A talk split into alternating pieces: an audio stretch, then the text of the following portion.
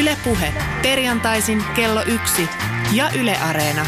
Lindgren ja Sihvonen. Ylepuhe. Tervehdys täältä Pasilasta. Luvassa on Kotvasanalle parahultainen tunti kokeellista urheilupuhetta korkeimmin ylävivahteen. Olemme aikoinamme antaneet oman vaalilupauksemme. Sen mukaan emme puhu urheilusta vatkulisuussa, emmekä harrasta mitään pikkulörpöttelyä, vaan otamme asian tosissamme, joskaan emme kovinkaan vakavissamme. Oma suhtautumiseni urheilun pakkaa kriisiytyä aina näin keväisin. Tämän radio-ohjelmamme kanssa minulla menee varsin hyvin. Tuntuu, että olemme kuin soitimella tuon sänkykamarikatseisen Tommi Helsinkiläisen kanssa. Vaan, kuten laajalti tiedetään, minulla on ollut pian 15 vuoden ajan omasta elämästäni hieman sivummalla sellainen vakavahko suhde, eräänlainen syrjäavio. Kyllä, syrjäavio, jääkiekkoanalyytikon tehtävässä. Itse niin kernaasti pitäisin sen homman vain sellaisena, no syrjäaviona, niin kuin rakastajaa tai rakastajatarta viljellään muun ohessa. Mutta vuosi vuodelta, kevät keväältä homma käy hurjemmaksi. Päähankaluus tässä ovat ihmiset. Kuinka ollakaan ihmiset, jotka ovat syvässä uskossa. Suomessahan on paitsi evankelisluterilainen usko, myös jääkiekkousko sekulaareen jäähallitemppeleineen, joissa lätkän myytit toteutuvat erilaisissa riiteissä. Yleisö on seurakunta, valmentajat papistoa, pelaajat suntioita, media sofistikoituneita pelikirjojen tekstejä tulkitsevia ylipappeja ja niin edelleen. On tämän varmaan kertonut aiemminkin. Mistä muuten tietää, että se usko on vahva? No siitä, ettei sen uskonnon harjoittaminen jää sinne jäähalliin. Nyt pääsen askarruttavaan ongelmaani. Nähkää, Katselkaa minut istumassa missä tahansa suomalaisessa kaupungissa, sen kaupungin suositussa kahvilassa. Ja kuunnelkaa, mitä siellä kuuluu. Millainen keväinen lintujen laulu siellä kuuluu. Sihvonen, miten käy kärpät Ilves-sarjassa? Mitä johtavaa mieltä, eikö Lukko lähetäkin Jypin papparaiset kesälomaan? Mitä sanoo asiantuntija, eikö Tappara vielä sittenkin käännä sarjan HPKta vastaan? Mitä olit mieltä, kun Pikkarainen tylytti Vehviläistä? Sanois nyt asiantuntija, eikö ollutkin oikeusmurhaisen naisleijonien homma? Kumpi vie mestaruuden, kärpät vai HPK? Minä olen aivan liian kiltti mies sanomaan, että olen nyt töissä. Minä juon tässä kahvia. No, ongelma ei ole se, ettenkö minä niitä kysymyksiä kestäisi. Kyllä kestän loppuun asti, kunnes ehkä piankin lopetan kokonaan ne työt ja ryhdyn johonkin muuhun. Kestän siihen asti. Mutta se ongelma jota tässä vaivihkaisesti lähestyn, on muu. Ongelmani on jotenkin eksistentiaalisempi. Onko urheilun olemus, onko pelien pois juurimaton tarkoitus olla sellaisia, että peli alkaa ja peli loppuu, välillä vietetään elämän aikaa ja sitten taas uusi peli alkaa ja peli loppuu. Vai, minulla näkyy olevan tässä oikein ajatusviiva, vai onko pelin olemus sellainen, että se alkaa jo aamulla sen pelipäivän aamuna, johon herätään. Että se illan peli, joka alkaa arkisin 18.30 ja lauantaisin 17, alkaa ihmisten se on aamulla ja loppuu vasta kun myöhään pelin jälkeen uni saa. Minä ymmärrän, olen itsekin ollut, että pelaajille, valmentajille ja seuran työntekijöille yksi peli on sellainen kellon ympärystä mittainen. Niin sen pitääkin olla. Tiedän, että intohimoisimmille ja sairaaloisimmille coachille peli kestää yhtä soittoa kymmenen kuukautta korkeintaan kaksi kuukautta menee laiturin nokassa voimia kerätessä. Mutta se tavallinen väki, ihmiset niissä kahviloissa, toreilla, omilla työpaikoilla, kodeissa. Vai onko oma tulkintani vain harhainen? Jos se onkin niin, että ihmiset toimittelevat asioita, ovat oman elämänsä ytimessä, vahvasti läsnä tekemisissään, ja sitten – sattumalta törmäävät pöllöpäiseen maanikkoon, johtavaan analyytikkoon, ja vain silloin, vain siksi sekunniksi niillä luiskahtaa mieleen, johtuu kielen päälle kysyä, että no miten se kärpät ja HP? Että tämä meikäläisen kovin monin tavoin puutteellinen naama, sen näkeminen saa pelin nousemaan ihmisten ajatuksiin puoleksi minuutiksi. Miten se on? Kulkeeko se peli mukana aamusta iltaan, ehkä jopa läpi koko kevään, niin kauan kuin oma joukkue on vielä mukana? Vai onko se vain 18.30-20.45 ja se on siinä? Jos nyt kuulijalta kysäisen, onko se peli jo aamusta mielessä? Että vaikkapa perjantaina, alkaako tuntua, että huomenna ja sunnuntaina Kivi ja Valtteri ajavat? Onko se koko päivän seuralainen, kun on tiedossa, että tänään Iivo kiskaisee 50, 50 kilometriä perinteisellä? No, mikäs minä tässä näitä olen kyselemään. Alan jo hieman rauhoittua. Olin aluksi kiukkuinen tämän radiokolumnini alussa. Olen jo lauhtunut. Omista ongelmista avautuminen auttaa. Jos itse olen sitä mieltä, että peli alkaa sillä sekunnilla, kun se alkaa ja päättyy sillä siunatulla sekunnilla, kun se päättyy, eihän siitä ole minkäänlaiseksi huoneen tauluksi muille. Kevään merkkihän se vain on, että sähköpostini ja kaikki inboxini ovat täynnään. Miten se kerho? Miten se saipa? Miksi aina haukut sitä ja tätä? Mitä olet mieltä tuomareista? Siellä ne ihmiset pelaavat pudotuspeli kevät päissään. Niillä on peli meneillään, pitkä peli. Mitä elämä olisikaan ilman urheilua ja sen tuomaan jännitystä ja lohtua? Ehkä ei sentään hengiltä pano, mutta jotenkin tyhjää kai se olisi sittenkin. En tiedä. Vaan sen tiedän, että meillä on täällä tänään mielenkiintoinen vieras, jonka työ on urheilu. Tervetuloa Suomen olympiakomiteasta Pia Pekonen. Kiitos. Tittelisi on asiantuntija erityisalana valmennusosaaminen. Mennään myöhemmin sinun kanssasi valmennusasioihin, suomalaisen valmennuskulttuurin, urheiluakatemia-asioihin ynnä muuhun. Mutta tiukkaanpa nyt sinulta, kun muilta en päässyt äsken kysymään, että miten se sinun urheiluaikasi järjestyy? Milloin sinun pelisi alkavat ja päättyvät kuvainnollisesti ja käytännöllisesti? No musta urhe- urheilussa ehkä makeinta on se tunne, mitä, mitä se aikaan saa mussa ja, ja mä teen työkseni urheilua, mutta myös vapaa-aika on aika paljon urheilua. En voi sanoa, että jos jääkiekkopeliä on menossa katsomaan, että sit se alkaa jo silloin aamulla, mutta kyllä se mulla alkaa ehkä jo siitä alkuverryttelystä, että musta on makea mennä katsomaan peliä jo ajoissa, että mä näen, mitä ne pelaajat siellä tekee, miten ne valmistautuu, miltä valmentajat näyttää ja vähän tämmöistä niin tunnetta myös sitä kautta. Että musta se on kiva, että se ei ole vaan se pelitilanne tai se Iivon 50 kilometrin hiihto, vaan silloin kun se startti alkaa ja päättyy. Että kyllä ne tunteet vähän alkaa ja se jännitys jo etukäteen ja sitten etenkin jälkikäteen. Niin riippuen tuloksesta niin tulee joko it, onnen kyyneleet tai sitten tota, pettymyksen kyyneleet, mutta tota, kyllä tunnetta saa olla ja se on, se on makeata, että urheilu herättää sitä. Kiitos mahtavasta vastauksesta. Olit eri linjoilla kuin minä. Mutta niin saa ollakin ja mahdollisesti pitääkin olla. Me palaamme sinun tuota pikaa, kun tarvitsemme sinua kohta tuomarihommiin.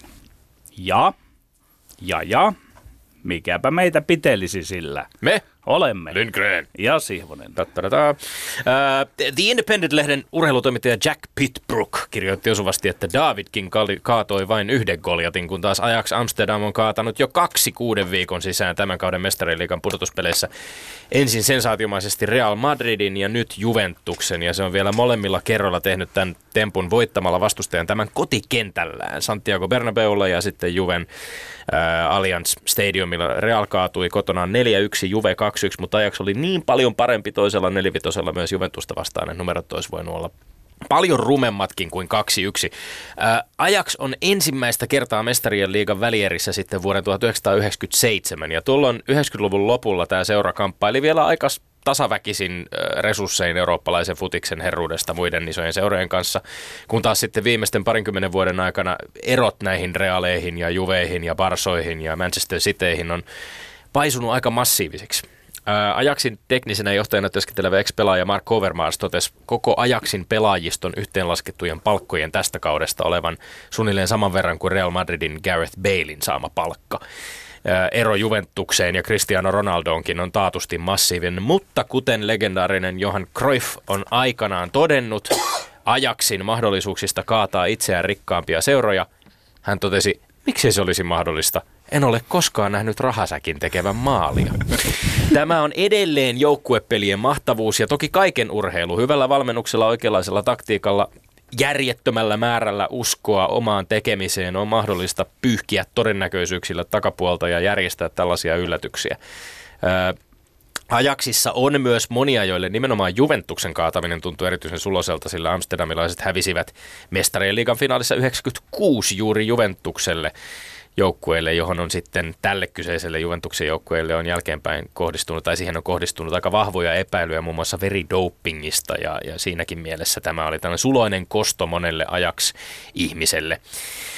Ja niin kovin lähellä oli Suomen naisten jääkiekkomaajoukkuekin massiivista yllätystä monin kerroin isommilla taloudellisilla resursseilla operoivaa jättiläistä USA-maajoukkuetta vastaan. Ja vaikka kaulaan lopulta ripustettiin hopeaa, niin USA ja, ja Kanadan 18 MM-kisat kestäneen hegemonian rikkominen kaatamalla ensin Kanadan välierissä ja sitten melkein USA-finaalissa oli temppu, johon hyvin harva uskoi. Tosin meidänkin vieraanamme tänä keväänä käynyt päävalmentaja Pasi Mustonen oli yksi niistä harvoista. Hän totesi aika suoraan itse asiassa lähetyksemme loppupuolella maaliskuussa, kun oli vieraana, että että hän uskoo vahvasti siihen, että jo Espoossa USA ja Kanada on horjutettavissa ja miten oikeassa olikaan.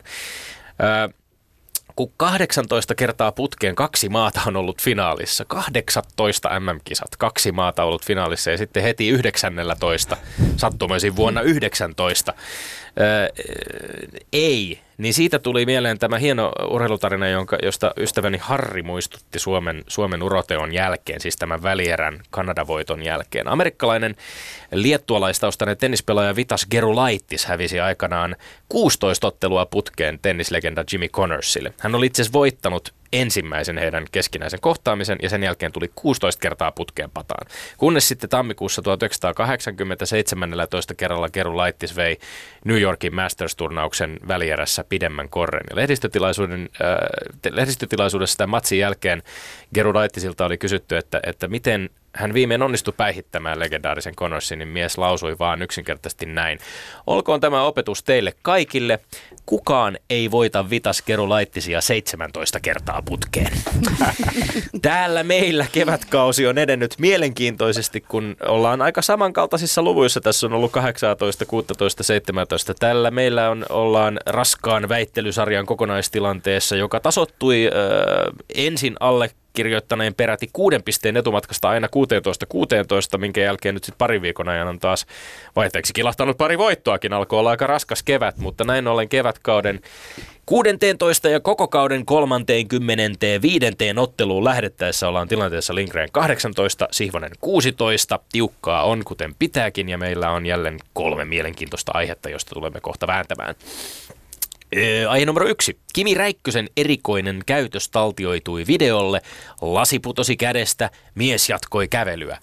Näin Helsingin Sanomat otsikoi artikkelia ja videota juopuneesta Kimi Räikkösestä Kiinan GPn jälkeisenä päivänä. Romantisoiko suomalaismedia turhaan jäämiehen alkoholin käyttöä, kyllä vai ei? Kaksi. Asel, Kiuru, Essa ja Multala, Harkimo, Vallinheimo, Skinnari, Kaunisto, Elomaa.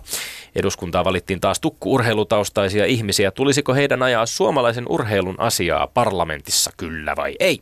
Ja kolmas aihe. Kärsivätkö naisleijonat vääryyttä, kun Petra Niemisen jatkoaikamaali USAta vastaan nämä finaalissa hylättiin videotarkistuksen jälkeen, kyllä vai ei? Tämä melko odotettu herkkupala on meillä viimeisenä viimeisenä aiheena. No niin, tutut säännöt, eli jokaiselle väittelylle on aikaa se 180 sekuntia, ja kun kongi kumahtaa, väittelijät vaikenevat. Saanko sanoa Saat, taas kerran laittisittain, että tuota, kukaan Lindgren ei ota minusta yli kuuden keulaa koskaan. saa nähdä, saa nähdä. Tähän voidaan ehkä joskus palata, katsotaan. Öö, Petteri vaikuttaa siis erittäin valmilta ja uhmakkaalta, joten laitetaan homma käyntiin. Öö, tutut säännöt siis ja lopulta annetaan sitten Pia Pekoselle viimeinen sana, kun kaikki väittelyt ovat tauonneet ja kuullaan päivän tuomarointi. Aihe numero yksi. Kimi Räikkösen erikoinen täy- käytös taltioitui videolle, lasi putosi kädestä, mies jatkoi kävelyä. Helsingin Sanomat otsikoi artikkelia ja videota juopuneesta Kimi Räikkösestä Kiinan GPn jälkeisenä päivänä. Romantisoiko suomalaismedia turhaan jäämiehen alkoholin käyttöä kyllä vai ei? Ei ei romantisoi turhaa, eikä edes romantisoi. Ei se ole romantisoimista, jos joku lehdestä ei kirjoita kylkeen tuomitsevaa kommenttia tuosta Räikkösen episodista. Hesari vain totesi, muistaakseni toteavan tyyli jotenkin siihen sävyyn, että videoita Räikkösestä on jaettu paljon somessa ja moni epäilee miehen olevan kännissä. Sitten se jatkoi jotenkin, että hoippuva askel ja hidas reagoiminen lasin särkymiseen antoi ponta epäilylle, eikä olisi Hesarin mielestä eka kerta, kun Räikkönen esiintyy julkisuudessa poikkeava iloissa tunnelmissa. Ja kaikki tuohan on mieluummin aika vahvaa spekulointia asialla, jopa turhan vahvaa spekulointia. Mitään romantisoimista siinä ei todellakaan ole. Kyllä romantisoi. Tietysti aikuinen ihminen saa tehdä mitä lystää, mutta mä ihmettelen aika paljon sitä, että miksi julkisuudessa pitää kerta toisensa jälkeen silotella tällaisiin ilme- ilmauksiin. Pitää kirjoittaa erikoinen käytös ihmetytti. Jos taas hakee Googlella englanniksi tätä kyseistä videota Räikkösestä, niin sanat Kimi Räikkönen Drunk in China tulee vastaan useampaan kertaan. Ja musta tässä on jotain vähän surkeata. Kun kyse on Räikkösestä, niin jopa suoraan sanottuna todella jurriselta näyttävä toikkarointi kuitataan sellaisena hassun hauskana kimimäisenä touhuna. Kun Kimi huojuu kännissä kansainvälisen autourheiluliiton palkitokaalan lavalla, niin Kimi, huo, tai Kimi huojuu kännissä autonsa hotellilla Kiinan GPn jälkeen, niin sama juttu toistuu. Aika harva urheilija voisi tehdä tällaista ilman, että joutuu oikeastaan minkäänlaisen arvostelun kohteeksi. Jostain syystä Kimi voi, ja musta on vähän kummallista. Jopa Aki Kaurismäen samankaltaiset horjuulut kansainvälisen median edessä on herättänyt enemmän kritiikkiä, ja hän on sentään taiteilija eikä huippuurheilija. Nuori herra Lindgren, minkälaisen, Vanha herra Sihvonen. minkälaisen artikkelin te kirjoittaisitte nyt tästä, nyt vaikka tästä viimeisimmästä episodista? Anna jotakin vihjeitä, että miten siitä olisi pitänyt kirjoittaa. Ei, mun, no mun mielestä asian voisi sanoa suoremmin kuin esimerkiksi tämä lainaamasi poikkeavan iloiset tunnelmat ja tämän tyyppinen niin kuin meininki. Mun mielestä, siis musta on ihan selvää. Mä uskon, että moni nyt kuuntelee, että siellä se absolutisti Lindgren nyt moralisoi sitten muiden juomista. Kysehän ei ole siitä, että Ei. urheilija saisi olla juovuksissa. Ja jos Hotakaisen kirjan on lukenut, niin tietää, että Kimihän nyt on ollut krapulassa kilpa-auton ratissakin. Mutta kyse on siitä, että media tuntuu antavan tietyille urheilijoille, tietyille miesurheilijoille anteeksi aika paljon enemmän kuin toisille. Ei, tuossa ei ollenkaan kyse siitä. Ei ole mun, ollenkaan. mun mielestä sinä, Tommi Lindgren, tässä nyt viljelet sellaista urheilijan jotain perikuvaa, että urheilija ei saisi sitä tai tätä. Sinä olet hyvin vannankantaisella kannalla. Sitten sinä selvästi kyttäät ja luet näitä urheilijoista kirjoitettuja ulkourheilullisia juttuja ja olet kiinnostunut siitä, että miten, mitä niissä sanotaan, kun se on aika lailla sivuseikka. Annetaan Kimi elää omaa Mieti- elämäänsä. Mieluummin kirjoitetaan vähän vähemmän. Siis kirjoitetaan hänen ajolinjoista Petteri enemmän. Sihvonen, mietin millainen olisi reaktio, jos samanlaisia videopätkiä julkaistaisiin vaikkapa meidän tunnetuimmista naisurheilijoista. Petra Olli nousi kansainvälisen painiliiton gaalassa lavalle iloisissa tunnelmissa. Noora Tämä on spekulaatio. tää on- nyt sä teet tästä mies-naiskysymyksenkin vielä. tunnelmissa Sä, hotellilta. sä vääntelet MM. tätä nyt, etkä suostu kertomaan, että millä lailla kirjoittaisit itse. Sy- Syyttäisitkö suoraan, että Räikkönen oli kännissä? Mistä sinä... En vastaa, koska kongi on kumahtanut. Ja olisitko muutenkaan vastannut? Asel, Kiuru, Essa Multala, Harkimo, Vallinheimo, Skinnari, Kaunisto, Elomaa. Eduskuntaan valittiin taas tukku urheilutaustaisia ihmisiä. Tulisiko heidän ajaa suomalaisen urheilun asiaa parlamentissa, kyllä vai ei? Kyllä tulee ajaa sitä asiaa, minkä osaa. Tuo koko sakki, montaks niitä on? Kahdeksan, yhdeksän. Se on tullut tunnetuksi ennen muuta urheilijana ensi alkuun. Sieltä se on se alkuperäinen populariteetti, kun on alettu hakea kansanedustajaksi. Sen jälkeen monet noista on meritoituneet hienosti joko yleispoliitikkona tai jonkun erikoisalan asiantuntijana. Mutta siinä, missä vaikkapa joku yrittäjätaustainen kansanedustaja ajaa yrittäjyyden asiaa, luonnollisesti, että urheilutaustainen ajaa urheiluasiaa. Ja mä vahvistan rohkeasti, pitää ajaa urheilun asiaa. Ja niinhän ne on monet tehneetkin. Harkimolla oli jo viime kaudella se parlamentaarinen liikuntapoliittinen selonteko kontolla. Siinä oli vahvasti mukana entinen liikapakki Skinnari ja entinen kehorakentajakin Keloma. Eli ovat jo tehneet hommia urheilu eteen hienosti ja pitää tehdä jatkossakin. Tämä koko aiheistohan on melkein vieraalle manageri Harri Halmeen lempiaihe, että missä määrin urheilua saadaan poliittisesti esiin Arkadianmäelle. Kyllä, tulisi tuon yhdeksikön ajaa urheilun asia eduskunnassa, ei kahta sanaa. Ei tulisi heidän tai kenenkään muunkaan olla parlamentaarisessa systeemissä mitään yhden asian poneja tai urheilun edunvalvojia. Jos ajatellaan tätä moninaista joukkoa, johon kuuluu kokoomuslaisia demareita, persuja ja eri puolueiden poliitikkoja, niin heitä yhdistää oikeastaan vaan se entinen urheilijatausta tai urheilun parissa aikaisemmin työskenteleminen. Tuskin pitkään politiikassa mukana olleet hahmot, kuten vaikka Asel tai Essayah tai Harkimo, haluavat edes, että heitä typistetään urheilun edunvalvojiksi. Ja on tavallaan vähän kummallinen ilmiö, että tunnetut urheilijat päätyy ylipäänsä politiikkaan. Mä haluaisin uskoa, että niillä urheilutaustaisilla ihmisillä, jotka mukaan lähtee ja jotka eduskuntaan äänestetään, on myös paljon laaja-alaisempi halu toimia mahdollisimman viisaina lainsäätäjinä, resurssien jakajina koko yhteiskunnan eduksi. Ja siinä kokonaisuudessa suomalaisen urheilun ajaminen, kuten tuossa kysymyksessä todettiin, ei tulisi olla kovin korkealla prioriteettilistalla. Kyllä se saisi aika korkealla olla siinä Sä prioriteettilistalla. haet ja- tällaisia ensisijaisesti Jo. edunvalvojia, Jo, jotka, jo. ja, ja mä, mä en ole edes, edes samaa mieltä siitä, että yrittäjätaustainen kansanedustaja on siellä Se on niin kuin ensisijaisesti luonnollista, se on luonnollista ja urheilija ajaa luonnollista, luonnollisesti urheilun asiaa, mutta nyt kun sä luettelit tuossa tuon puolueiden kavalkaadina, kerrankin siellä olisi se, mihin se urheilu voisi liittyä suhteessa politiikkaan. Sen kerran, kun se olisi siellä, niin sinulle nyt ei käy sitten se, että yli puoluerajojen puoluepolitiikasta riippumatta olisi yksi yhdistävä tekijä urheilu, mistä seuraa kansanterveyttä, seuraa Aa, kansalle esikuvia kaikkea seuraa. tätä. Ei, tää on, musta, musta sulla on asiat väärinpäin. Puhutaan urheilun edun ajamisesta, suomalaisen urheilun edun ajamisesta, niin aika usein tuntuu olevan kyse nimenomaan huippuurheilusta ja keskusteluun nousee sitten se, että kuinka monta, kymmenen, kuinka monta kymmentä miljoonaa opetusministeriön kautta tulisi kanavoida Ei, kyllä siellä sitä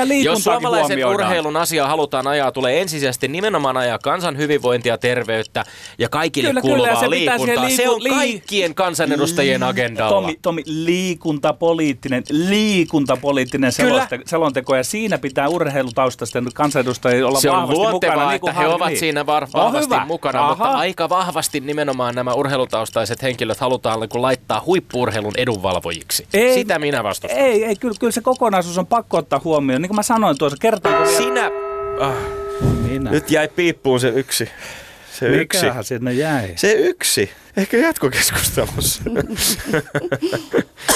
Kolme. Ai, Kärsivätkö ai, ai. naisleijonat Ai, vääryyttä, kun Petra Niemisen jatkoaikamaali USAta vastaan nämä finaalissa hylättiin videotarkistuksen jälkeen, kyllä vai ei? Kyllä, hyvänen aika. Kärsivät vääryyttä. Joka muuta väittää on sydämetön urheilunainen tai urheilumies. Minä katson tätä ammatti-ihmisen silmin, en tuntevallassa. Olen nyt parisenkymmentä kertaa katsonut sen tilanteen läpi. Muutaman kerran oikein pysäytyskuvan kanssa. Oleellista on kiinnittää katse Hiirikosken vasemman luistimen terään, sen suuntaan ja hieman ennen kontaktihetkeä USA maalivahti.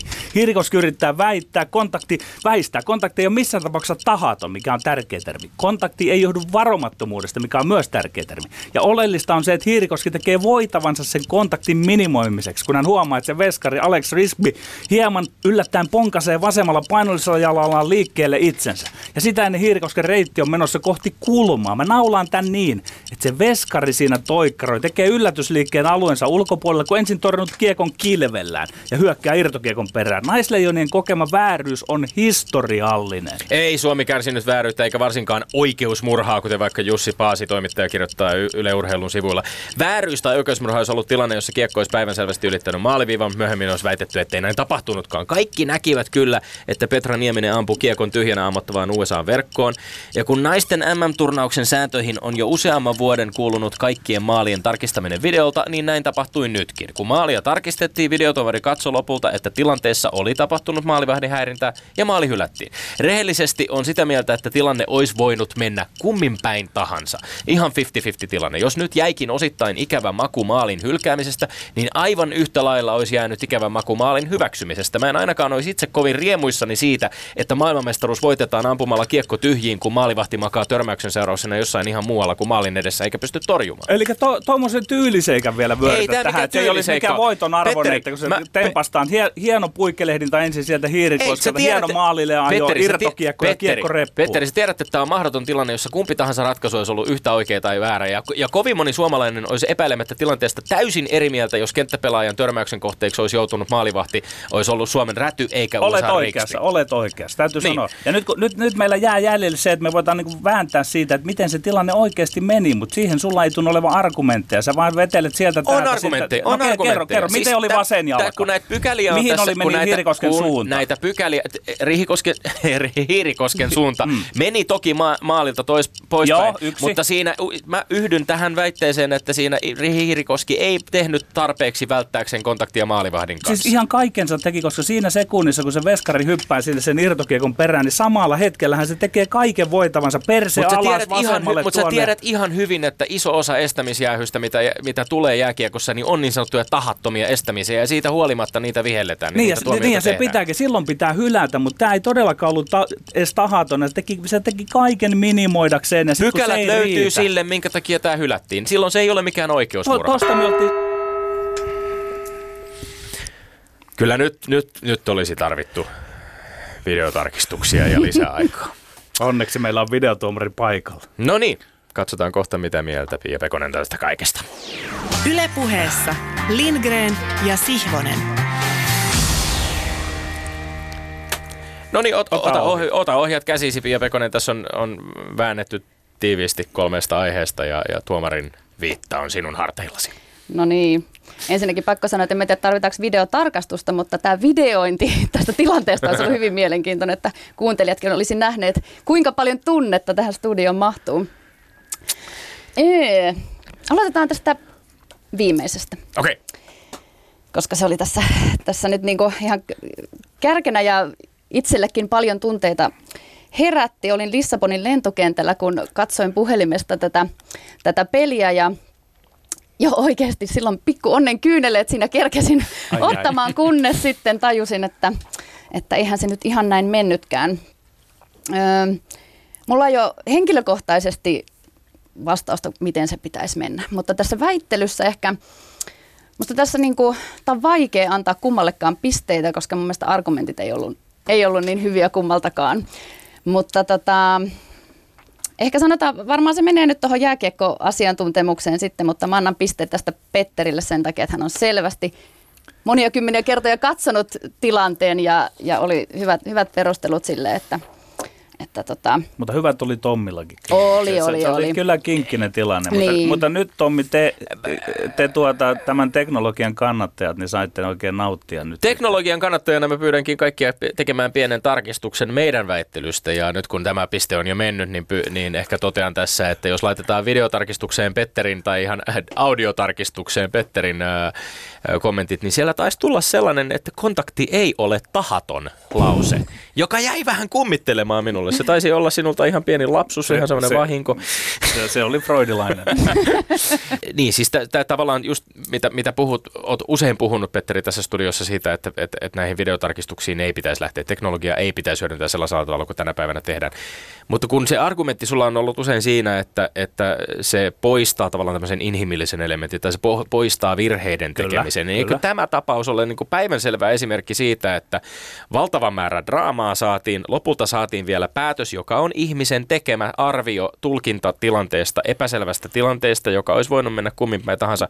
Eihän inhimillisyys katoa yhtään mihinkään. Ei katoakaan, mutta sen takia se voisi tehdä siellä se jäällä oleva tuomari. Miksi se annetaan tämmöiselle virkanaiselle tai mm. virkamiehelle sinne ylös? Että mä en tiedä, millä lailla se parani se tuomio siitä, että se annettiin tuonne. Mm. Me tässä väitellään siitä edelleenkin. Ja Mm. Joo, ja, ja, ja tästä on nyt kiinnostavia keskusteluja tietysti myöskin syntynyt, että mi, mi, miten ne rajaukset tehdään, minkälaisia mm. tilanteita pitäisi tarkistaa mm. ja minkälaisia ei. No miten Pia Pekonen, kun lätkämatsissa jatkuvasti tarkastetaan videota, miten sinä koet sen siis, niin kuin häirit niin kuin esimerkiksi sinun se rytmi seurata sitä peliä? Ärsyttääkö se, että vielä ei tiedä, että oliko se maali vai ei? Ei, sehän tuo vaan lisää jännitystä. Tässä tilanteessa tietysti se rat, niin kuin kesti niin kauan, että ja oltiin jo juhlittu mestaruutta ja välineet oli lentänyt ja niin kuin, että sitten oli varmaan vaikea kasata, kasata itsensä. Mutta musta se kertoi myös tosi paljon siitä joukkueesta, he pysty siihen. Että se oli tosi makea nähdä, että Käsi- siitä se Käsi, joo, siis käsittämättömintä melkein oli siinä se, että tämän kaiken juhlinnan ja odottelun jälkeen Suomi onnistui vielä keräämään itsensä ja pelasi jatkoa ja loppu ja, ja, ja ihan hyvinkin pelasi vielä. Siis siinä ei, mm. ei mennyt pasmat sekaisin. Juuri näin, juuri näin. Ja, ja hope, hope on hieno hope saavutus. on hieno saavutus mm. ja sinne Pasi Mustoselle terveisiä, että huikea suoritus Kyllä, myös ja, valmentajalta. ja jos Kyllä. joskus niin kuin hopeassa on ihan, voi sanoa, että ei pelkästään kultainen reunus, vaan mm. oikeastaan niin kuin puolet mitallista kultaa, niin, niin tota, mä, täytyy nyt toivoa kuitenkaan, että ei lähdetä mitään leikkikultamitaleita jakamaan kansanjuhlissa. Se niin olisi, minäkin, se olisi si- siihen minun mielestä joukkueen ei pitäisi suostua, mutta toisaalta, että kyllähän tästä kasvaa valtava mytologia, mytologia tämän Kyllä. asian ympärille. Tämä, Kyllä. on niin kuin eräänlainen. Kyllä, ehkä, Tämä, ehkä... Tässä on hävitty vähemmän kuin Mietaa aikoinaan Vasperille. Niin nimenomaan ehkä Mieta ja Vasperi nyt pääsevät sitten lopulta eläkkeelle, että, että tota, voidaan vatvoa tätä seuraavat 30 vuotta. Kyllä. Saks, saksalainen tuomari päätti, päätti ja Seppo Räty sanoisi siitä jotain ja niin edelleen. Kyllä, kyllä. Mutta miettikää, miten niin. paljon taas yhteisöllisyyttä Suomen kansaan toi tämmöinen Kyllä, ja keskustelun aiheita. Järjettömän paljon, ja niin. kun on median edustajien saanut myöskin kertoa sitä, että miten paljon on luettu tähän finaaliin mm. liittyviä artikkeleita esimerkiksi suomalaisessa urheilumediassa ja, ja ylipäänsä näistä naisten MM-kisoista, niin, niin se on kyllä myöskin, tässä on otettu nyt iso valtava askel myöskin tämän lajin kannalta, että, että, että sitä pitää tervehtiä ilolla. Kyllä. Ja, ja mä haluan vielä Pasi Mustoselle, kun arvaan, että hän kuuntelee, että lähetä terveiset. Hienosti onnistui myös se kiekkokontrollilätkä siellä ajoittain, että, että mitä ei ehkä vielä olympialaissa viljelty näitä maita vastaan, mutta Hieno oli katsoa. Kyllä, ja olihan tämä tarina siis vielä, että nyt me jäädään tähän ihan jumiin, mutta tota, kä- käsittämätöntä sillä lailla niin kuin turnauksen, tu- koko turnauksen tarina, että, että sekä, sekä tota USAta ja Kanadaa vastaan ensin äh, alkusarjaotteluissa turpaan ja sitten niin kuin onnistuttiin kääntämään ne seuraavat ottelut jo sitten toinen voitoksi ja toinen tasapeliksi mm. varsinaisella peliajalla ja, ja lähes voitoksi muutenkin. Siis et, et, et, aivan mielettömän upeat suoritukset kyllä Suomelta ja valmennukselta. Mutta menemme eteenpäin, eli taaksepäin. Peruutellaanko sitten kakkoseen vai ykköseen? No otetaan kakkonen siitä Yes. jär- järjestyksessä. Tämä oli tosi mielenkiintoinen, mielenkiintoinen ja ihan mielettömän hyviä argumentteja molemmilta. Mulla heräsi tässä semmoinen asia, mikä, mikä tulikin, että monesti meillä päätöksenteossa, niin kunnallisessa kuin valtakunnallisessa, näin, niin jotenkin se urheilusta puhuminen ei ole sallittua. Monesti kuulee sanottavan, että, että ei mennä urheilu edellä, mennään liikunta edellä, jolloin asioita ehkä voi saada eteenpäin. Ja mä toivoisin, että me pystyttäisiin puhumaan myös sanasta urheilu, ei pelkästään liikunta. Mä annan tästä pointsit Tommille kuitenkin, koska mä, mä tykkäsin sun ajatusmaailmasta siitä ja hyvin perustelit sitä, että, että ei nämä urhe, urheilun edustajat tai urheilun kautta ehkä päässeet edustajat sinne ajaisi pelkästään urheilun asiaa ja, ja näinhän se pitää, pitää ollakin, mutta toisaalta taas sit mun mielestä myös niin, että, että he on kerännyt tosi paljon osaamista siitä urheilusta ja oman urheilun kautta ja mun mielestä sitä pitäisi pystyä vielä paremmin sanottamaankin, että mitä kaikkea osaamista se sun urheiluura ura sulle tuokaan, että, että sä et ole pelkästään urheilija, vaan sulla on ihan hirveästi osaamista ihan yhtä lailla kuin monessa, monessa muussa ammatissa ja, ja sitä pitäisi niin kuin paremmin tunnistaa ja, ja tunnustaa myös, mutta mutta juuri näin, että varmasti jos eduskuntaan menee, niin paljon muutakin osaamista pitää olla, että se pitää olla laaja-alaista eikä pelkästään niin urheilun, urheilun näkökulmasta. Jotenkin mä ajattelen niin, että tota, sitten siellä olisi eduskunnassa onnistuttu, jos neljän vuoden päästä, kun vaalikoneita tehdään, niin siellä olisi enemmän kysymyksiä, tai että olisi edes yksi kysymys, joka liittyy tähän tavallaan, että, että, että sen verran Määrit, sieltä mi- kannetaan. miten se määritelläänkään mm. sitten? Puhutaanko Niin. liikunnasta, kansanter- Kyllä. kansanterveydestä Tai koko ja, ja ur- urheilusta, urheilusta tai huippurheilusta, niin on, on totta, että tässä vaalikeskustelussahan loisti poissaolollaan Kyllä, aika lailla puhe. Kansanterveys, eli liikunta ja sitä myötä urheilu. ja näin. Kyllä, ja tämä on hyvä pointti myöskin, minkä heti, heti aluksi perusteluissa sit, äh, esititte, eli, eli tietysti on niin kuin, yhtäältä on valtakunnallinen päätöksenteko, sitten on kunnallinen päätöksenteko, mm. ja se kunnallinen päätöksenteko tietysti korostuu aika paljon myöskin urheiluun liittyvissä Kyllä. äh, erilaisissa päätöksissä, esimerkiksi urheilun paikoista ja, Mm. ja siitä, minkälaisia areenoita rakennetaan. Nyt on kiinnostava vääntö taas meneillään Helsingissäkin, kun kovasti, kovasti toivottaisiin jääpallohallia ja nyt on ilmeisesti kaksikin hanketta, joiden, joiden mm. välillä nyt sitten vähän väännetään. Että, mutta näyttää siltä, että pikaluistelijat ja jääpalloilijat nyt toivon mukaan ainakin jonnekin päin Helsinkiä olisivat viimein saamassa mm. hallinsa. Mutta tämä on, nämä on mielenkiintoisia keskusteluja tietysti ja, ja kirstu, kirstus, kirstusta jaetaan varoja monenlaisiin asioihin ja totta kai urheiluunkin sitä mm. kuuluu. Ja Y- yllätyskysymys Pia Pekoselle. Miten olympiakomitea, lobbaatteko te? No Joo, kyllä meillähän on ihan vaikuttamisen ihmisiä myös, myös siellä ja kyllä sitä tapahtuu. Ei ehkä kuulu varsinaisesti niin kuin omaan työn, työnkuvaan, mutta kyllä sitä itse asiassa tapahtuu aika, aika paljonkin ja pyritään saamaan niitä, niitä urheilun asioita ja liikunnan asioita olympiakomitean näkökulmasta pal- paljonkin eteenpäin, että kyllä siellä ihmiset eduskunnassa ramppaa. Niin ja tiivis yhteys tietysti ministeriöön, josta, Kyllä. josta allokoidaan Juuri näin. resursseja teidän kautta Juuri näin. suomalaiselle huippurheilulle. Ja mun mielestä se on parantunut tässä nyt viimeisien vuosien aikana tosi paljon, Joo. ehkä viimeisen vuoden aikana. Mielenkiintoista, mielenkiintoista. No, äh, mutta nyt Sitten olemme siis huokaista. Peruutelleet yksi yksi tilanteessa viimeiseen ensi, ensi, ensimmäiseen aiheeseen, eli Kimi Räikköseen. Jännitys tiivistyy. Joo, tota, mä näin myös tämän videon ja, ja reaktio oli nauru. musta, musta se oli hi- hilpeä video, video kyllä, kun sitä katsoi. Mutta tota, tämä on vaikea, tämä on vaik- tosi vaikea. Ehkä mä annan pisteen Tommille. Ai! Koska, koska sulla oli hyvät perustelut siinä, että miksi, miksi kohdellaan eriarvoisesti eri ihmisiä tai urheilijoita. Ja, Ja tota, aika Petteri hyvin, hyvin puolusti suomalaista mediaa, mutta mä en tiedä, onko se tyypillistä suomalaista mediaa, tämmöinen niin hyssyttely ja kep, niin kuin hissuttelu. Et yleensähän se on aika niin kuin kovaa ja vahvaa, niin miksi tässä tilanteessa sitten, sitten uutisointi oli, oli tämmöistä, että, että sen takia pisteet tuonne. Kiitos, kiitos. Äh, joo, siis pakko mennä. Onhan kieltämättä on hauska katsoa, kun ihminen, jolla on lasi kädessä ja se lasi putoaa kädestä ja tuntuu siltä, että ihminen ei useampaa sekuntiin huomaa lasin pudonneen kädestä. Se on mm. koomista.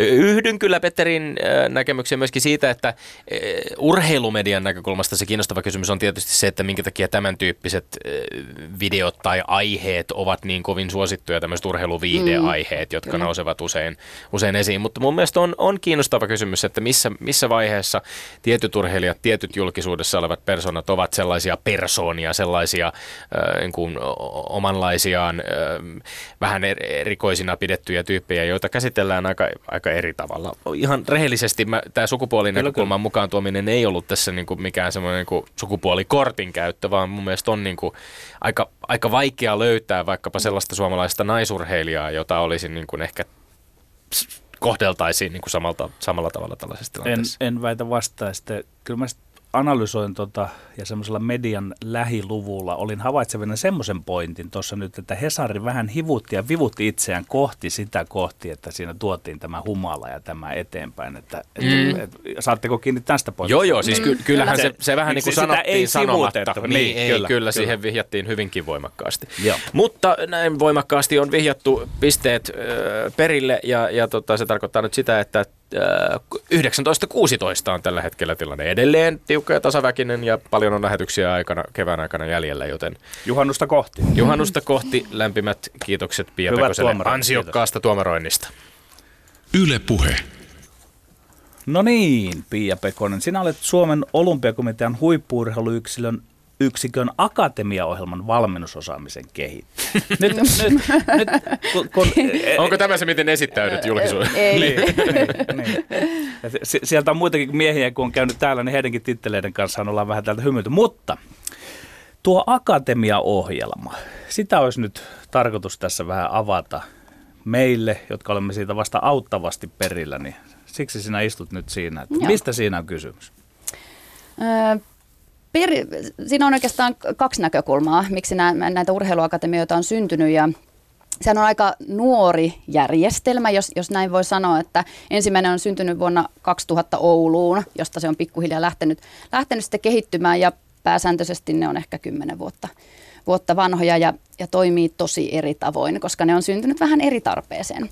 Mutta pohjimmainen tarkoitus on, on niin tämmöinen urheilijan kaksoisuran tukeminen niin, että – että pystyttäisiin urheilijaa tukemaan siinä, että hän pystyy opiskelemaan samaan aikaan, kun tekee urheilua. Ja, ja että se urheilu on ehkä se ykkösjuttu, riippuen tietysti, että mistä ikäluokasta puhutaan.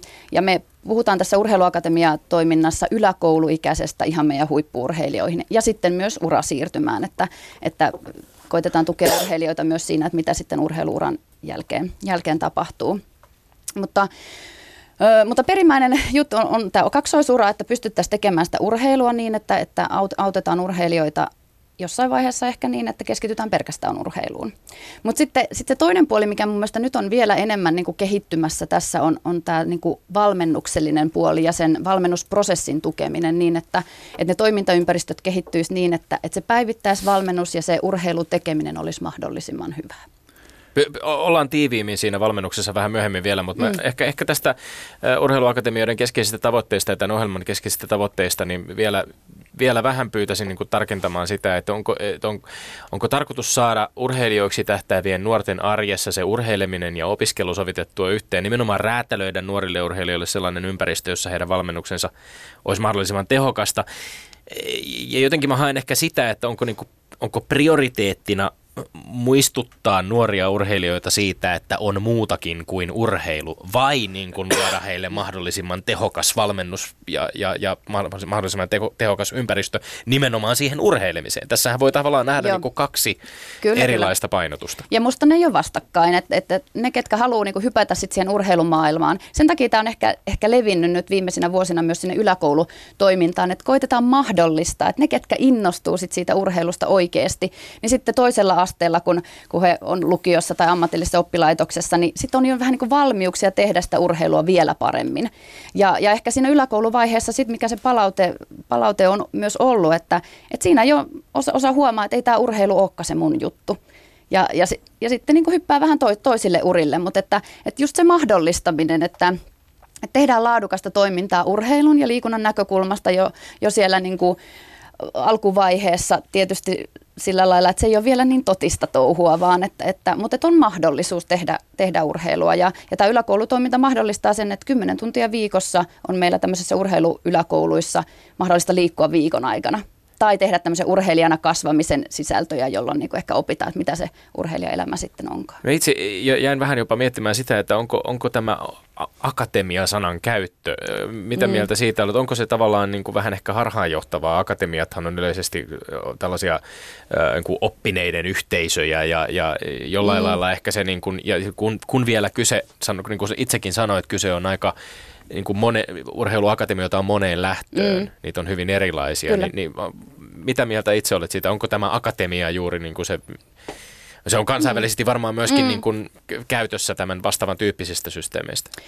No joo, itse asiassa no, me puhutaan urheiluakatemiasta mm. just, sen, just sen takia, että me ei niin kuin, tätä, tätä akatemiaa ja ja itse asiassa nykyään puhutaan vielä enemmän toimintaympäristöistä sen takia, että valmennuskeskukset on tullut vähän niin kuin mukaan, mukaan tähän meidän, meidän systeemiin ja moni urheiluakatemia ja valmennuskeskus tekee, niin kuin ne linkittyy toisiinsa. Niin 19 urheiluakatemiaa, 9 valmennuskeskusta, Joo, eikö kyllä, niin on kyllä, tällä hetkellä? Juuri, Joo. juuri näin. Mutta esimerkiksi Tampereella niin Varalan valmennuskeskus ja Tampereen urheiluakatemia on ihan niin kuin menee käsi kädessä kuin myös Kuortaneella ja, ja Rovaniemellä ja niin edespäin, että, että niitä ei enää niin voi, voi edes erottaa. Toisissa paikoissa ne on, on enemmän irrallisia.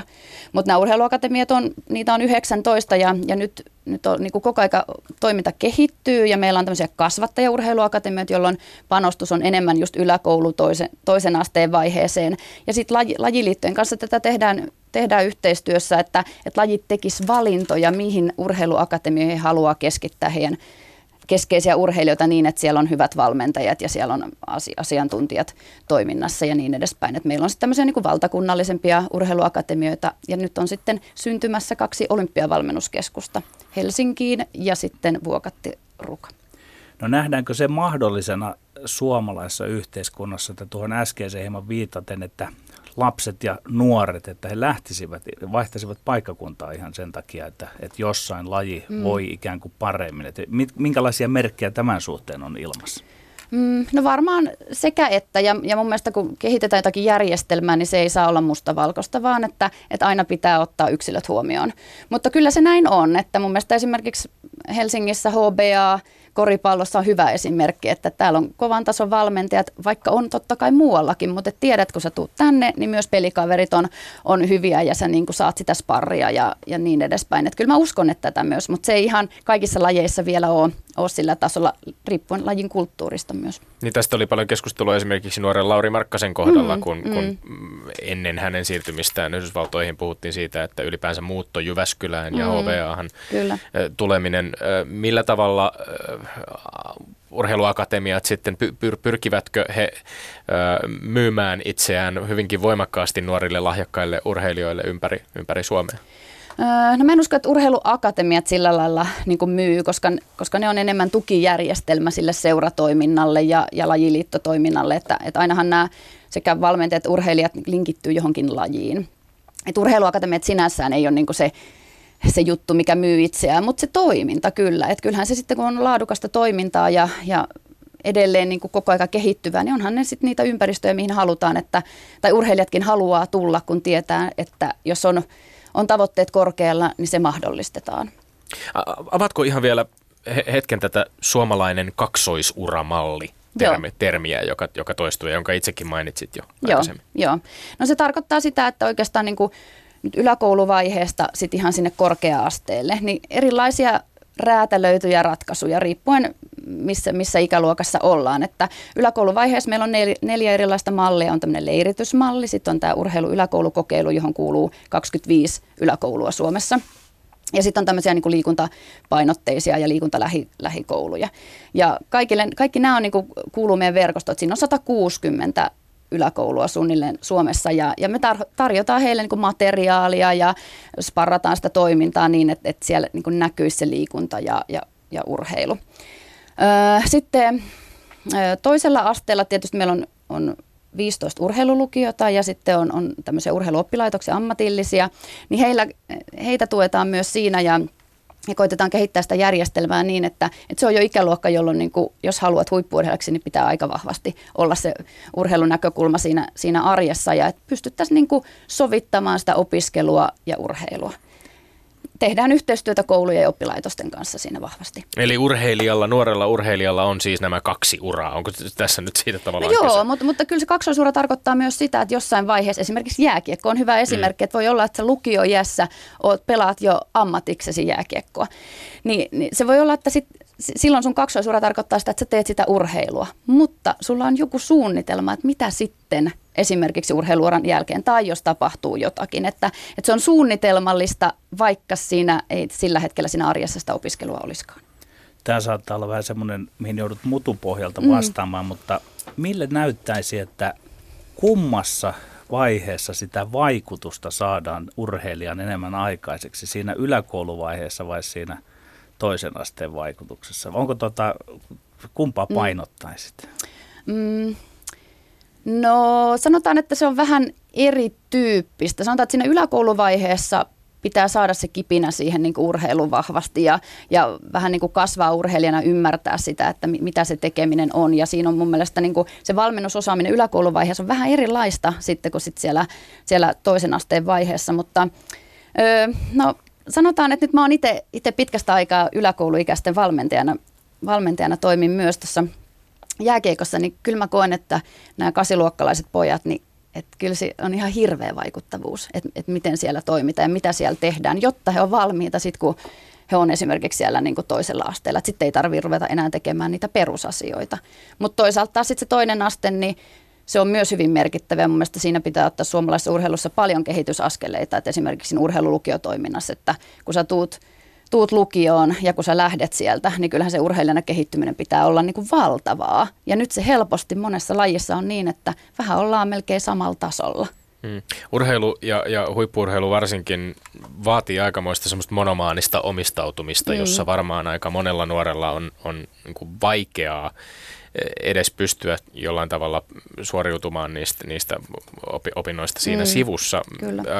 Tämä on tietysti se, millä nimen, mihin, mihin haasteeseen nimenomaan pyritään vastaamaan mm. tällä ohjelmalla, mutta miten näkisit ylipäänsä täl, tänä päivänä, että miten nuoret suhtautuvat siihen tavallaan siihen urheilun sivussa kulkevaan opiskeluun tai ajatuksiin siitä, että, että urheiluurakin päättyy joskus mm. ja siihen tulee jotenkin varautua. Onko, onko nuorten, nuorten urheilijoiden suhtautuminen siihen avarakatseista, onko se vaikeaa, kompleksista, miten näet tämän? No mä luulen, että se on vähän yksilöllistä, mutta, mutta kyllä mun mielestä niin nuorilla urheilijoilla he haluavat opiskella ja sanotaan, että aika, aikaisemmin esimerkiksi nyt kun me ollaan tästä jääkiekosta puhuttu, niin ajateltiin, että no jääkiekkoilijat on vähän sitä niin kuin opiskelun suhteen sitä semmoista pohjasakkaa, että näin, mutta ei se kyllä enää niin ole. He on tosi, tosi niin kuin kovia, kovia siinä koulumaailmassa myös. Mutta sanotaan, että se on ehkä se haaste, että meillä on, on semmoisia, jotka ha, niin tämmöisiä, urheilijat monesti on vähän tämmöisiä täydellisyyden tavoittelijoita, niin sitten se, että kun sä et pysty kaikessa olemaan tosi hyvä ja kaikkea tekee täysillä, että sitten on vähän tehtävä valintoja myös. Mutta tota, niin, musta se on ehkä yksilöllistä. Yle puhe. Ja sitten siirrytään vähän valmentajuuteen. No. Missä jamassa mielestäni suomalainen valmentajuus on? Kun katsoo urheilujulkisuutta, meillä valmentajat ovat aika vahvasti esillä. Joissain laissa käydään jopa keskustelua siitä, onko jokin peli pelaajien vai peräti valmentajien peli. Mutta missä siellä arjessa mennään? Mitä tapahtuu siellä tuon julkisuuden näkyvän pinnan alla? Ja tämä on, tämä on hyvä kysymys ja, ja yleensäkin se, että mitä se valmentajuus on tai mitä on hyvä valmennus. Että monesti iso yleisö näkee vaikka ne pelitilanteet, että, että siellä se on ja vaihto, vaihtopenkin takana ja tekee tämän tyyppistä, mutta valmentajuushan on paljon muutakin. Kuitenkin se perimmäinen tarkoitus on se, että miten saadaan urheilijasta tai urheilijoista paras potentiaali esille. Ja keinojahan on varmasti monia. Ja musta tärkeintä on se, että se valmentaja sillä omalla persoonallaan tekee sitä työtä. Valmentajuus on myös erilaista, että puhutaanko lasten valmennuksesta, nuorten valmennuksesta vai sitten ihan siitä, siitä huipputekemisestä. Ja, ja monesti samat ihmiset ei välttämättä ole hyviä, hyviä valmentajia niin kuin eri, eri ikäluokissa.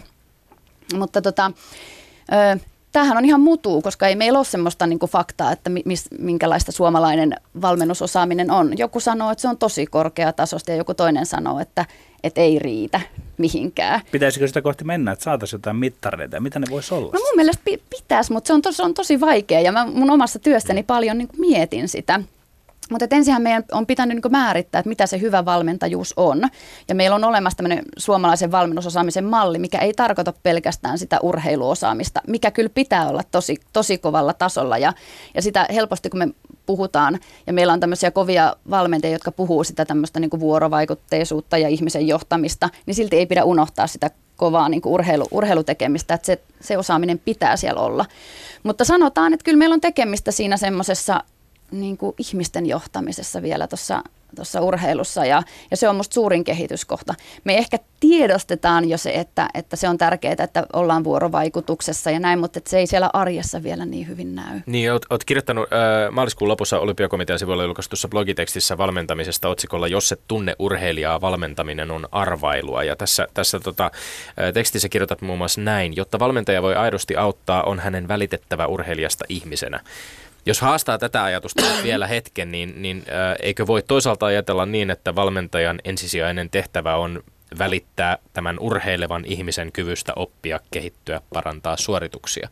Ja, ja vaatiiko se välttämättä sitten tavallaan jopa yksityiselämän alueelle menevää tuntemusta tästä urheilijasta? Joo. Mä halusin aika raflaavasti tuossa, tuossa kirjoittaa, että se on ihan, ihan tarkoituksella ja, ja tiedän ihan tasan tarkkaan itsekin, kun tässä valmennan 14-15-vuotiaita poikia, että enhän mä niitä tunne. Mutta jo, mä oon myös sitä mieltä, että mitä paremmin mä pääsen niin kiinni siihen, että, että miten sulla menee, minkälainen koulupäivä sulla on, onko sä nukkunut hyvin, niin mä tarkoitan ehkä sen tason tuntemista, eikä, eikä niinkään, että mun pitää ihan kaikki hänen niin kuin henkilökohtaista elämästä tietää.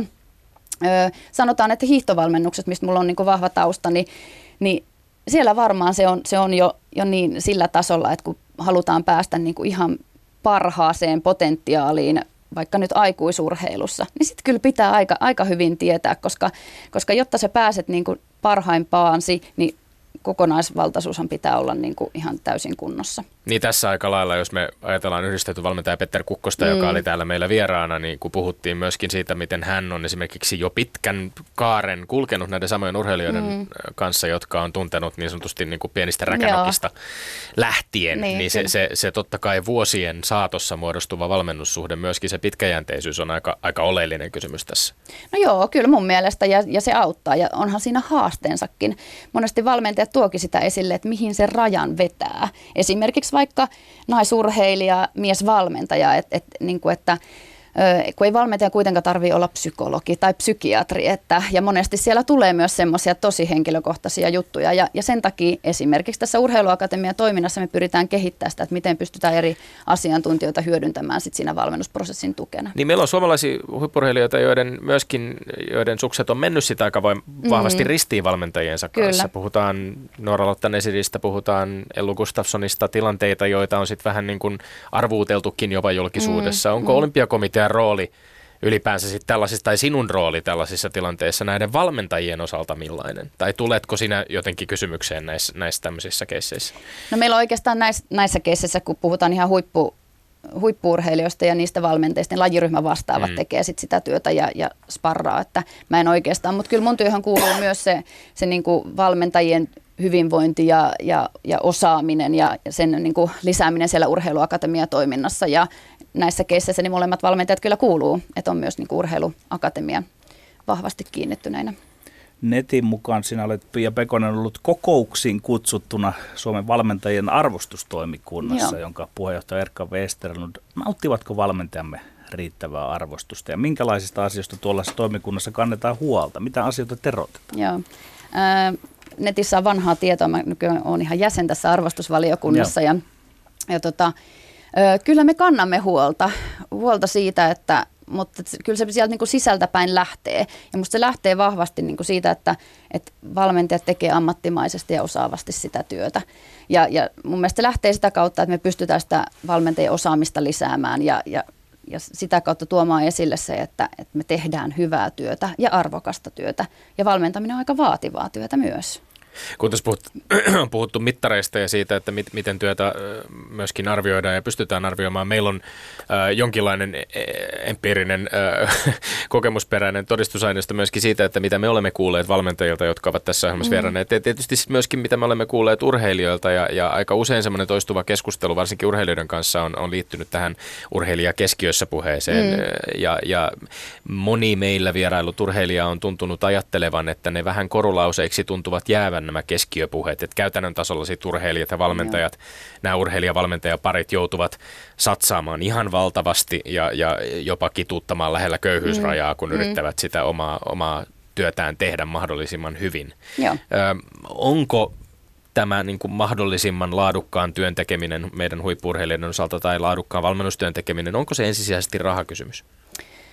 No varmaan se on sitäkin, mutta, mutta tästä taas palataan tähän, että mä uskon tosi vahvasti nyt tähän niin kuin toimintaympäristöjen kehittämiseen, niin että me saataisiin tämmöisiä osaamiskeskittymiä, että jokaisen urheilijan valmentaja parin ei tarvitse niin itse niin kuin kasata ympärilleen sitä asiantuntijaverkostoa, vaan että se on niin kuin res, resursseja tuodaan yhteen lajien kautta, urheiluakatemioiden kautta, ehkä kaupunkien, kuntien kautta, jolloin me saadaan niitä asiantuntijoita sinne niin kuin valmennusprosessien tueksi, jolloin se helpottaa niin, että jokaisen ei tarvitse itse itse tota, niitä resursseja. Et totta kai me halutaan ja tarvitaan urheiluun lisää rahaa, mutta osittain se on myös toimintatapa ja, ja kulttuurikysymys, miten me asioita tehdään. Tämä tiimityöskentely tuntuu selvästi olevan sellainen, joka on viime vuosina niin kuin korostunut kyllä, lajissa kuin lajissa. Kyllä, juuri näin ja mä, mä uskon siihen, että me ollaan kuitenkin pieni maa, niin jostain meidän pitää se se etumatka ottaa ja mä uskon, että se on sitä yhdessä tekemistä ja yhteisöllistä toimintaa, mikä, mikä vie meitä eteenpäin viittasitkin jo hieman tuossa, että olet toiminut nuorten parissa, eli Joo. käytännössä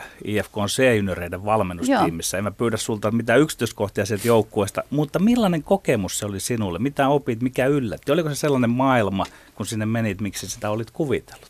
Joo, tai vi- viime kaudella mä olin C2, että nyt, nyt he on C-ikäisiä ja tota, opin tosi paljon. Se oli, on ollut mielenkiintoinen vuosi, vuosia päästä siihen niin jääkiekkokulttuuriin ihan paremmin, sisälle.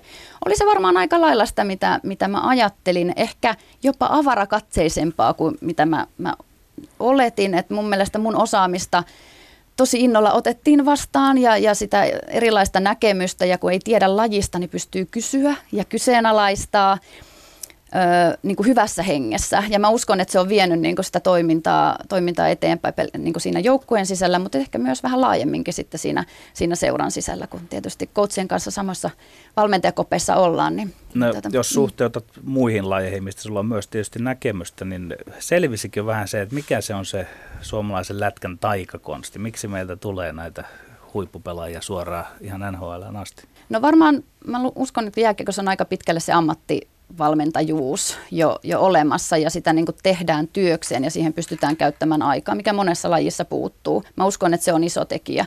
Mutta kyllä siellä niin vahvasti myös, myös panostetaan siihen niin osaamiseen ja osaamisen kehittämiseen ja mä uskon, että se on yksi, yksi merkittävä tekijä. Ja sitten se ehkä se yhdessä tekeminen.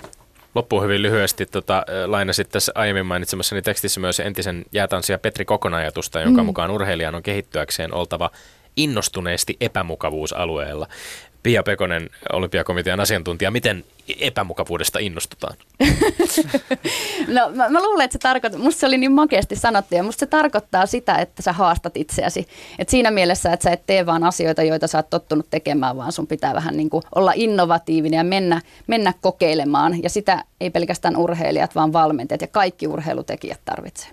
Mahtavaa. Lämmin kiitos vierailusta Pia Pekonen. Kiitos. Ja sitten Tommi Lindgrenin maineikkaat urheiluterveiset. Painin EM pronssimitalisteille Elias Kuosmaselle ja Petra Ollille molemmat myöskin Lindgren ja Sihvosen vieraita aikanaan. Nostamme hattua, pysykään tyylikkäänä ensi viikkoon. Kansi kiinni, kuulemiin. Ylepuheessa Lindgren ja Sihvonen.